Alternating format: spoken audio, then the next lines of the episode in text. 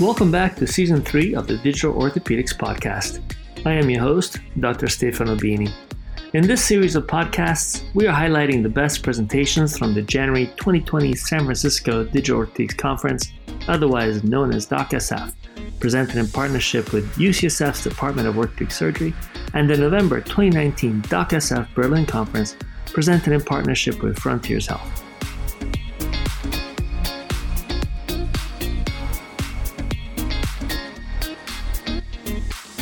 In this, episode 18 of season 3, we invited Nora of MyVita Health to DocSF Berlin to present her success with building care pathways in the European Union. As CEO, she shared a terrific case study, and her discussion with a panel of European experts was moderated by none other than Shawna Butler, the host of the See You Now podcast and managing director of exponential medicine, as well as the director of experience at the Digital Orthopedics Conference San Francisco. Let's join Nora on the DocSF stage in Berlin along with Shawna.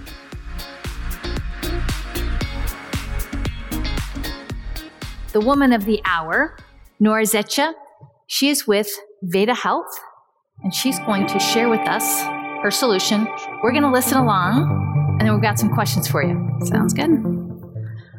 All right, thank you everyone for having me here today. My name is Dr. Nora Zetsche. I'm the co-founder of Veta Health. We're a New York and by now also Munich-based digital health company focused on managing patients and empowering patients outside of traditional care settings. Everyone in this room has had a touch point with healthcare in some time in their lives. And for us at Veta Health, that's the exact problem that we go through the healthcare journey one point at a time without continuous support and without really having any guidance along the way. At Veta Health, we envision a different experience in healthcare. We have developed a platform for automated disease management along digital responsive care pathways. What that means is, in the most simplistic terms, we guide patients and their families along their care journey, giving them pertinent information along the way at the time that they need the information. At the same time, we're eliciting information from the patients through wearables, through patient reported outcome measures, and through other assessments so that we can really understand the subjective and objective health outcomes of the patients. We combine the patient generated data with clinical data that we pull directly from electronic health record systems of clinical systems in order to understand how treatments are actually affecting the patients and what are specific subpopulations of disease that may be responding to one treatment better than to another treatment. We also have the optional capability of an alert management system so that we can escalate specific instances and necessary interventions to the respective care teams. We've implemented our solution in a number of different use cases, but I want to present to you today one particular use case. I know this is not orthopedics, but the concepts stay the same. The system where we worked was St. Joseph Mercy Hospital. Um, it's a Trinity Health hospital in the US in Southeast Michigan. They actually work with a closely affiliated cardiology practice, uh, Cava Clinic Cardiology and Vascular Associates.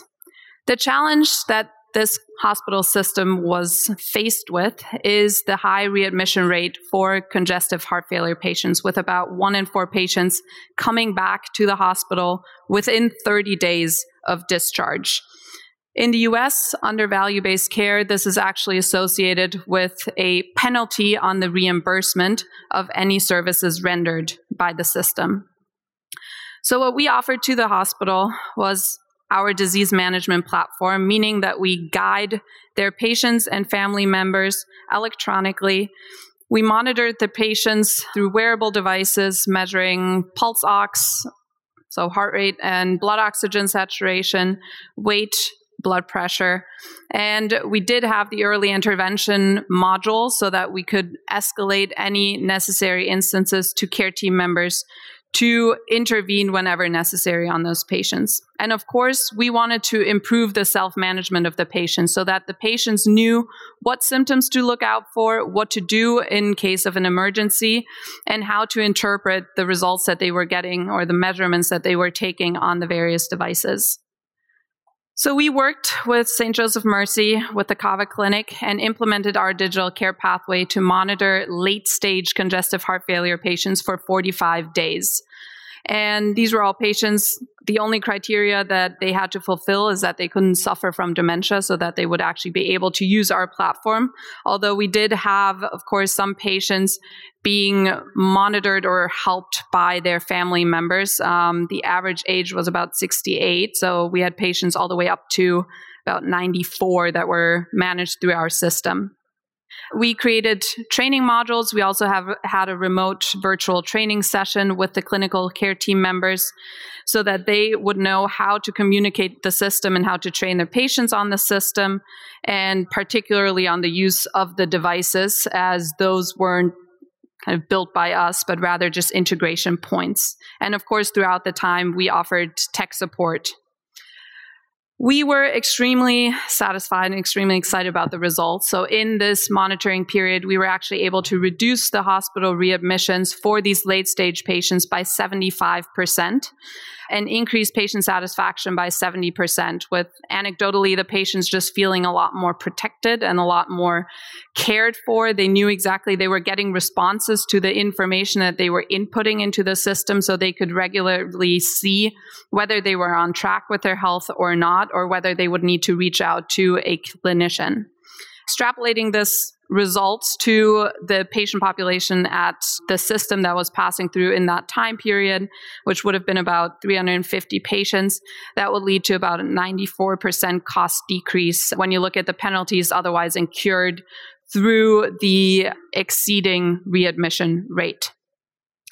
So it was a huge success for us, but of course, this also came with quite a number of learnings, especially as this was a first pilot that then also needed to get changed or moved into actual commercial contracts uh, with a number of clients that we have now. One of the biggest learnings for us is really the buy in at multiple levels of an organization. You really, any project will die very quickly when you don't combine the agreement and the enthusiasm for it from the managerial level as well as the folks on the ground that actually end up having to use the platform which of course in the healthcare system typically tend to be the clinical folks that are already well drowned in the work as is. So, a second learning that ties into that for us that was extremely important is to make sure that our system really alleviates a lot of manual processes, creates efficiencies instead of adding additional work and additional effort to those clinicians. So we typically integrate very thoroughly into the electronic record system our button within that interface so that clinicians don't even have to leave the playground that they're usually working in and we automate a lot of the responses of the digital care journey so that there's not a consistent and persistent need to respond to every single message. And in that way, you're really able to get the engagement and get the buy in from the clinician side as well. And lastly, I'd mentioned it earlier already, but for us to really be able to grasp and, and, and manage and engage a large population of patients, a number of different approaches are are helpful. Um, one being just reaching out by text or by email versus just a single app interface. But the most important, what we saw in, in the numbers as well, is the engagement of family members. So we offered in this a participant or fam- family member portal where these family members could read along all of the information, really were guided on how to best take care of their family member. And this usually improved the engagement metrics. Uh, you saw it on the earlier slide. We captured about three data points per patient per day. And of course, that is where we want to go to be able to have an ongoing dialogue with patients and between patients and their care teams so that the patients are getting that continuous support that we are really hoping for in the 21st century. That's all from me. So thank you very much for listening. Why don't we invite you to come over here in the hot seat? And um, first of all, I just want to say thank you. It's hard being a startup, and I'm curious, how did this problem find you? I started out in medicine. So I was previously working as a radiology resident and was really quite shocked by how little patients actually knew about their care journey and, and how one sided medical care was being delivered. It was a gold standard that's delivered from the doctor to the patient, but how the patient actually is faring over the long term didn't really matter. And so turning that around and making the entire approach more patient centric was really important to us. So, Jeremy, you haven't had an opportunity to introduce yourself. So, I'll give you the first question to, to Nora after you let us know who you are. Perfect. I'm Jeremy. I'm part of now Curalie, formerly known as Smart Helios. Smart Helios is an independent company spin off of the Helios hospitals in Germany, and we're 100% subsidiary of Fresenius, and we developed our own digital therapeutics, starting with hip and knee replacement.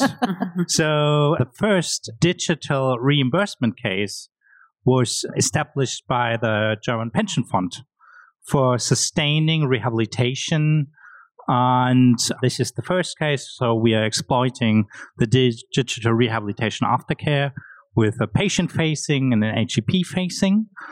Most focus on behavior change, education, and physical activities, but also move on now into cardiology, nephrology, oncology, and of course, for next year, a big focus will also be acute care.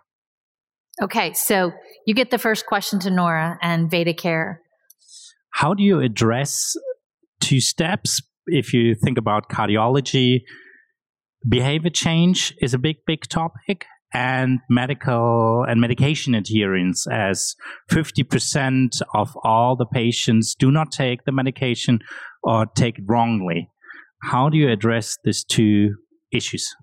I would actually probably even bundle them in one, as I'd say, behavioral change or just adherence to a, a therapy, that being medical and maybe being more active or having a healthier diet, all ties into to me the idea of how do we educate in a way that we as as patients can make informed decisions and have the motivation based on information that we're getting to really be adherent and I think repetition and continuous engagement is key on that.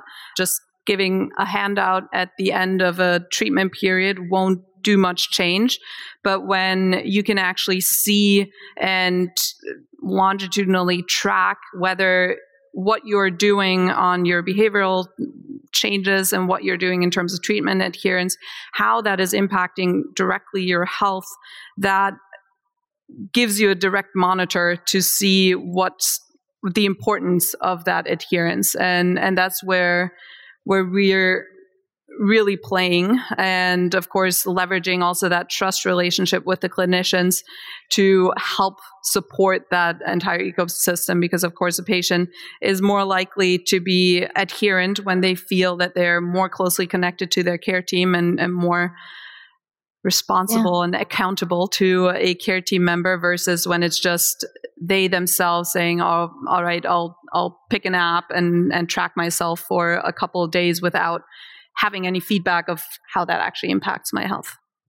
You got a question here? Yes, I do. First of all, thank you very much. It looks like a very sophisticated platform that you guys have created. I got two questions one about the platform and one about the implementation. Mm-hmm. What is written back into the EMR if a patient puts something in the app? What do you, as a physician, actually see in your own platform? And which systems are you connected to already? it, it's a little bit dependent on the clients that we work with, what they want to have written back into the system. There are systems that are very sophisticated, like Boston Children's Hospital, that have assessments that they do where, for example, for asthma, they have an asthma score that directly impacts how they then optimize and treat the patients. This is not always the case, but for this particular patient or client, we send that score back into the correct field in the electronic record system. At other systems where they're a little bit more liability cautious too, they may say, well, I don't want to have just random numbers floating around in my system and being pushed back into my system. Give me a closed instance. So what we do here is typically tied to the escalation pathway that we log whatever numbers came in through the system, flag anything that would be concerning, flag that to the clinician. The clinician does an intervention, logs the intervention, and that entire event and that closed loop is pushed back into the EHR as a note. And so there's various ways of, of doing that. And in the US, Epic and Cerner are the platforms that we're integrated with. And the question about the implementation is we've mentioned already a number of times only today that people are stressed and overworked and, and have a huge burden of administrative uh, tasks already. Mm-hmm. And now you come with this new platform and somebody says, Hi, I got this mm-hmm. great platform. Let's implement that. How did you tackle the most often initial pushback for something new? Because that's one of the things that I see often happening. Yeah, absolutely. And I think it's a valid concern that clinicians would have. For us, it's about looking at what is the workflow currently. So we work with a lot of systems where they currently have to do some form of outreach with um, patients when they're not in front of them. And so what that outreach looks like right now is that a person calls every single patient in kind of a back to back fashion throughout the weeks. And we go to them and say, well, we can do this automatically. We can have messages going out to their, your patients. We can educate them. We can bring information in that you need on your patient that you would otherwise be collecting through the phone or in the visit. And then you can spend your visit actually talking about the treatment versus just asking questions, which you can ask well in advance. And so the actual implementation effort is on IT. So there, that is more of a, once everything is signed, they basically have the short end of the stick and have to turn it around. And you have to figure out how you can get yourself prioritized accordingly in in the other things that are coming up for IT but the actual engagement and use of the platform and sales of the platform lies with as you're saying the clinicians. And that's where looking at what is the workflow what value can we actually bring and making sure that the value we bring outweigh any potential addition in in effort so, one of the things that I've seen is whenever we give a care team and a family a digital access, what we do is we spend a lot of time preparing the clinical team to say, okay, let me show you how this works on the clinical facing side. What we don't do with the clinicians is show them what the patient and the family facing side looks like. And yet, when the family's downloading or uh, installing this new app, they're asking the clinician, how do I download this? How do I log in? Where do I navigate the menu? So one of those pain points that I've seen is that we're not training the clinical team what the patient facing side looks like so that when we do want to use this tool, we have people on both sides of that communication really proficient in how to use it. So how did you fix that particular mm-hmm. problem? That's a, a very good point. And for us, it's really important to have clinical champions. So we see ourselves as somewhat of consultants as well, where we mm-hmm. help the clinical teams figure out what are the roles to really s- staff the platform or to staff the service. And part of that is also having somebody who knows the platform well that can essentially teach the teacher type model where you can have that individual be very well versed in the platform and can troubleshoot for anybody else on the clinical team, but also for the patients. Of course, we do have support resources both on the patient side and the clinician side uh, that they can access through through the platform itself. But we also do teach the clinicians during the training on how to guide the patients through that initial onboarding mm-hmm. which is really i would say the only or the or the one part where the most questions may arise. But we circumvent that entire problem by essentially moving away from a native application going text to web on everything. So you don't even have any of that app download no storage on your phone etc and we continuously look for ways on how to reduce friction points but definitely training clinicians on on the patient facing side is really so important. having having a super user yeah because you, where we find it it's not the first and the second time where they run into it mm-hmm. it's the third time Mm-hmm. And that's when they're farthest away from the clinical environment where it was introduced, where we went through something. Now they're out on their own, and an instant came up where we hadn't prepared them for, mm-hmm. um, entering some new data. And, and then that's when you get the phone call and people are scrambling around. And that's when it's like, this is just too hard. So that super user, that's worked well for you. Yes. Yep. So, Leander, we didn't get a chance to meet you. Thanks for joining us. Thank you very much, and sorry for the delay one more time. I'm sure it was really important. So, what's your important question here for why this the implementation worked? Well, I mean, I think in general, thank you very much for sharing these impressive stats as well. And really, like the stats on the ROI and on the effectiveness are very, very impressive. When you talk, it sounds like you have a very specialized solution, and it's actually a great time for anybody to hop on board because they maybe even get a full kind of pathway consulting team right on top of the solution when you actually implement it. How much do you have to invest in specialization? How much of that can you scale quickly across multiple providers if they want to onboard you really fast? it's definitely something we've had to do quite a bit of learning around over the years that we've been in business because there's a very fine line between being very customizable and then just overcomplicating things. And for us, we certainly try to move towards a standard because we also think that that's ultimately where medicine should be headed. There should be a quality standard and, and with it sort of standards of, of care and interaction and treatment as well. But certainly you have to meet providers and you have to meet the systems that you're working with where they're at. And so somebody may say, well, we have three different pathways for three different doctors and they're not willing to move into one pathway. And we say well we can we can handle it on our platform. We have a care pathway configuration and builder tool. So from that perspective it's not a problem for us. It's not what we like to do because we don't think it's it makes a lot of sense but it, we'll do it even just to show them that dr x actually ends up having better outcomes than dr y and it may be time mm-hmm. to start standardizing their pathways and then you have other systems that know exactly what they want their care pathway to look like and what information they would like to elicit and here we're not going to impose something on them that they don't want to be using. Uh, but again, that kind of care pathway tool for us is where the most flexibility happens and is something where we allowed or built ourselves a lot of flexibility and the other aspects of of how we interact and and us learning how a patient responds best that is something where we feel we're becoming more and more the experts and something where there isn't actually a, a standard that that anybody can rely on. And so that's something where we're happy to go in as the experts and say, actually, we're happy to try your way, maybe, but let's try it in this way and, and see where we end up and see how the, how satisfied the patients are. Wonderful. It's actually yeah. an extra value creation on top of what you do in the first place, right? To actually give yeah. advice in the pathways then. Mm-hmm. So, what's the clinical value and what's the business value that your solution's providing?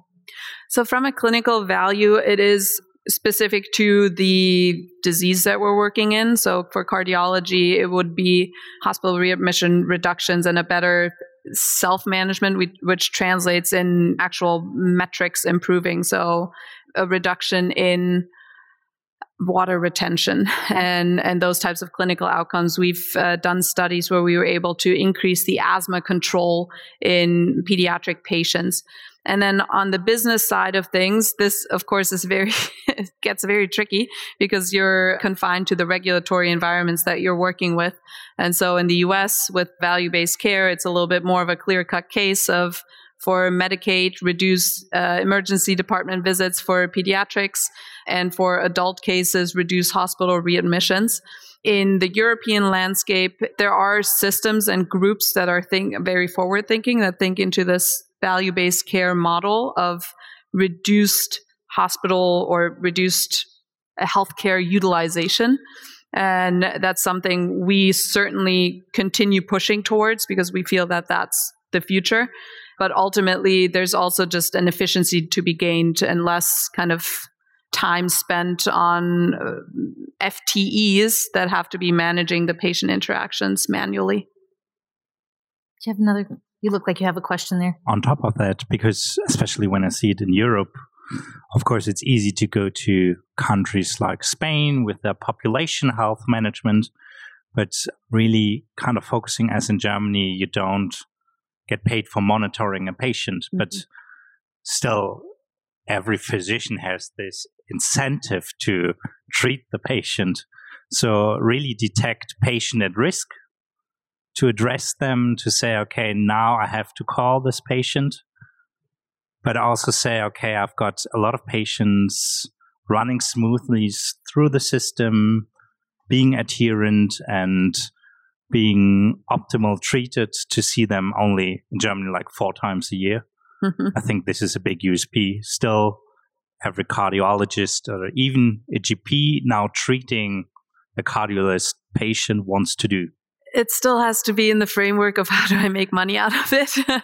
I guess over the years you get a little cynical. I had a an insurance provider say to me uh, and talking about the entire healthcare ecosystem in Germany, but he said that ultimately everyone every player in the healthcare ecosystem in Germany makes money off of sick patients, not off of healthy patients, which means that prevention isn't really in our mindset. It's more about how can you give the most care to a patient or give the most reimbursable care to a patient. I don't love that, but it's the system we're, we're working in. And we're here certainly still looking at ways now with the new laws around it. There's a new angle where this type of monitoring and efficiency can actually be reimbursable. And that is extremely exciting and, and important. And I think an important mindset shift because what I've seen from conversations is that unless you can prove to that doctor that you'll make sure that the patient only arrives at the clinic four times a year, but then definitely does arrive four times a year, that's an argument. But if it's about improving the patient care, it's not an argument in Germany right now. Maybe building on that, I think it was 4,000 years ago that the physician of the emperor gotten paid for each and every day that the, the emperor wasn't sick. and I do think that we are going to shift in next generation towards that model.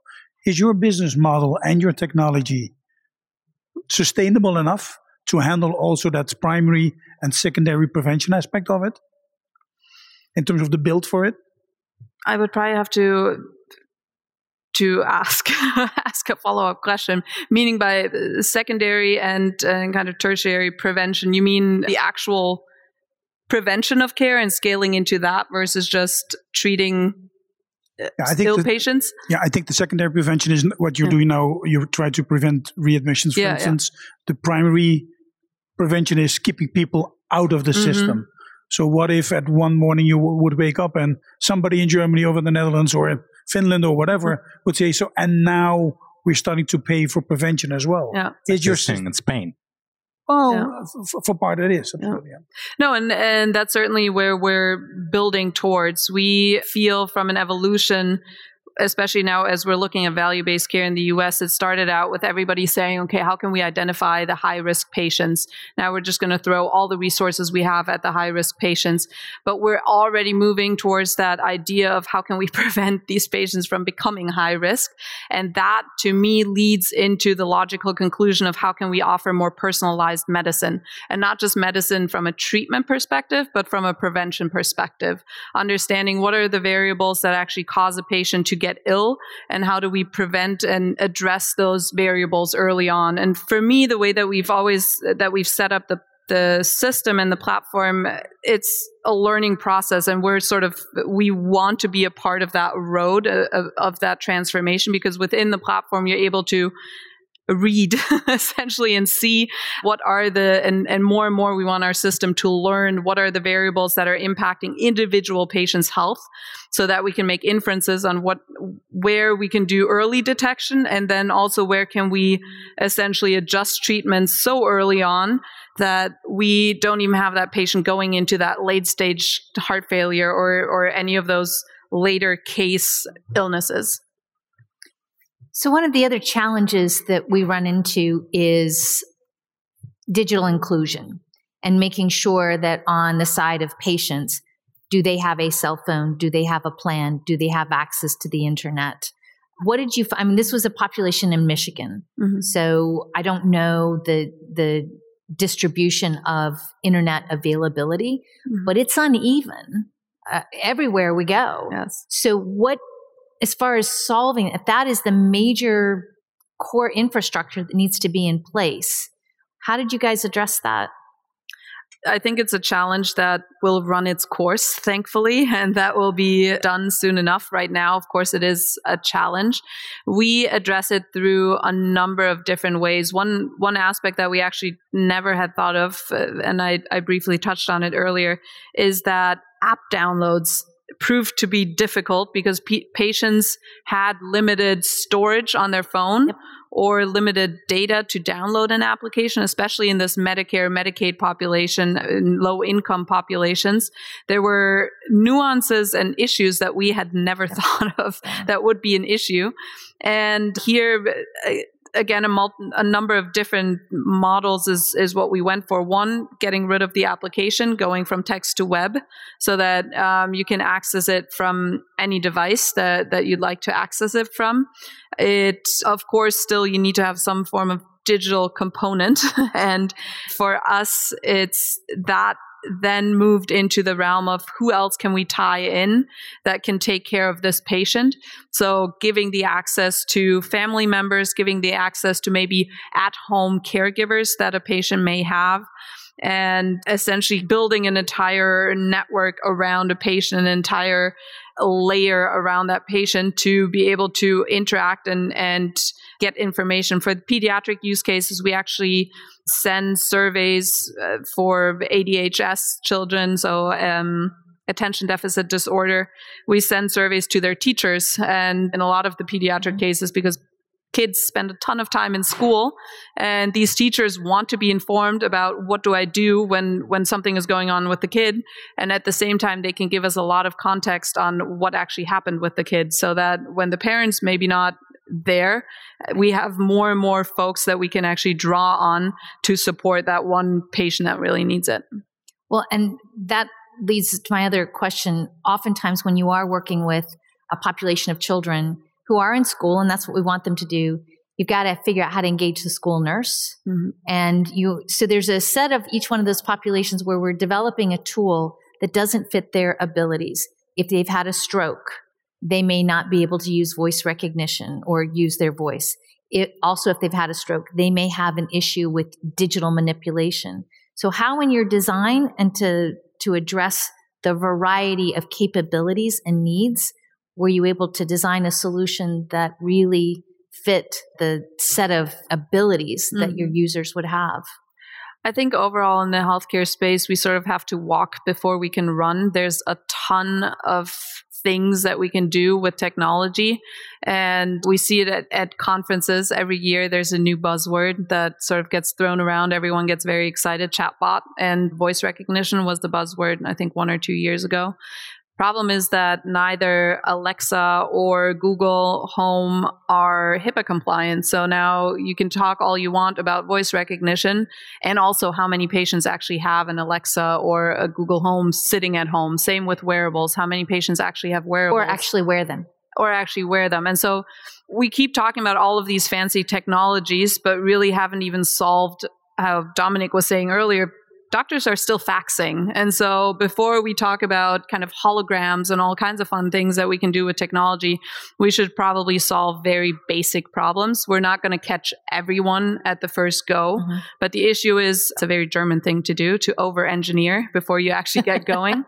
and so we try to get going and then learn along the way and things that actually make sense where we say, okay, this would help us capture X percentage more of patients, or this would help us really move the needle on outcomes. That's something that we will do right now, and other things just get pushed out in the roadmap because they don't really add a value at this particular moment. Yeah, I was going to say, are there any questions in the audience? Yeah, one of the things that we need to keep pointing out is that at some point, the funding of this has to be paid for by an improvement in outcomes that's clinically measurable. And I think the data you showed was very compelling. Just those US based, which is how we mostly sell technology to healthcare systems. Here's a problem you have. We've decreased your readmission rate, we've decreased your overall cost, we increased your capacity. How you work in the European environment? I think you mentioned want you focus on that a bit more. How well does the idea of saving an overall cost, increasing access, or improving quality resonate, which are the three pillars of the healthcare reform the United States. How does it resonate here? We're actually launching a project in the Netherlands, kind of a similar model in January of next year. So just full steam in in setting everything up right now, and in talks in the in Ireland as well on a similar project, and it's all focused around that same concept because ultimately health systems are recognizing and and this is an interesting interesting move or or movement that we're seeing where health systems and pioneers physician practice networks etc are saying and and looking at the health system saying this is not sustainable and we would like to prove that we can reduce the cost improve the quality and as such reduce the overall cost for an insurance provider. And interestingly enough, the insurance providers are sort of sitting back and, and saying, well, let's let's have it and these are the types of projects that we're setting up in Europe right now because while the insurance providers certainly have an open ear to it i'm not seeing a ton of it being pushed directly by them, which I think is also just due to the fact that you obviously need a clinical setting to be act- to put something into into action. And so we're working closely in, in sort of consortias where we're trying to essentially calculate that for the the insurance companies or demonstrate it and then also calculate the economic health economic outcomes of implementing standardized care pathways, supporting that through digital means, etc. And I think in the coming months and years, and we've already seen a lot more happening of that in Europe. I think there just needs to be a general push and a general sort of waking up that that's something that is being asked for and called for and prepared for. And the regulatory environment then just needs to essentially enable it as well. I think, well, worth actually, you had a. We'll leave you with the last question, and then we get to go to a break. Lucky me, I actually had the exact same question oh. about how you work with insurers, so that's redundant. Then. Perfect. So then, was there another one out here? The lights and okay, right here. Thank you for the nice discussion. Uh, I'm Bernd Krim from from Luxembourg, and I think we in, in the first two uh, previous talks we've seen how digital data management and protection works, or a clinical pathway can be digitalized. And with, with, with your app, there's also data analytics at work, and advice or treatment or intervention is given. So, so then we are entering, I think, another level of digitalization. I'm wondering uh, when the regulatory bodies like FDA and EMA may get or need to become involved, or we should involve them. So we're taking it step by step. That's certainly the direction that we want to head towards right now. What we're doing is essentially presenting the information that we're gathering and correlating that information for a clinician to make the therapeutic decision. As we're essentially having more more patients run through the platform and more feedback from the clinician to to validate what we're seeing that's when we would be moving towards a more I guess, uh, decision support engine. And of course, then the regulatory aspects come into play here as well. But for me, it's sort of a step by step journey that you have to pass through and starting with increasing efficiency, showing data correlations and then really moving into clinical decision support. So, so now the doctor makes a decision. There's no decision f- from the app. So it's not like a treatment. Yes. No, right now there's no automated yeah. decision okay. yeah. support. It's more rule engines responding to the patients. All right, then. With that, Nora, I want to say thank you so much to you. you. What a great solution. Great set of answers to our many questions. And thank you to the panel here for some great questions and really pushing on making sure we understand how this works. So.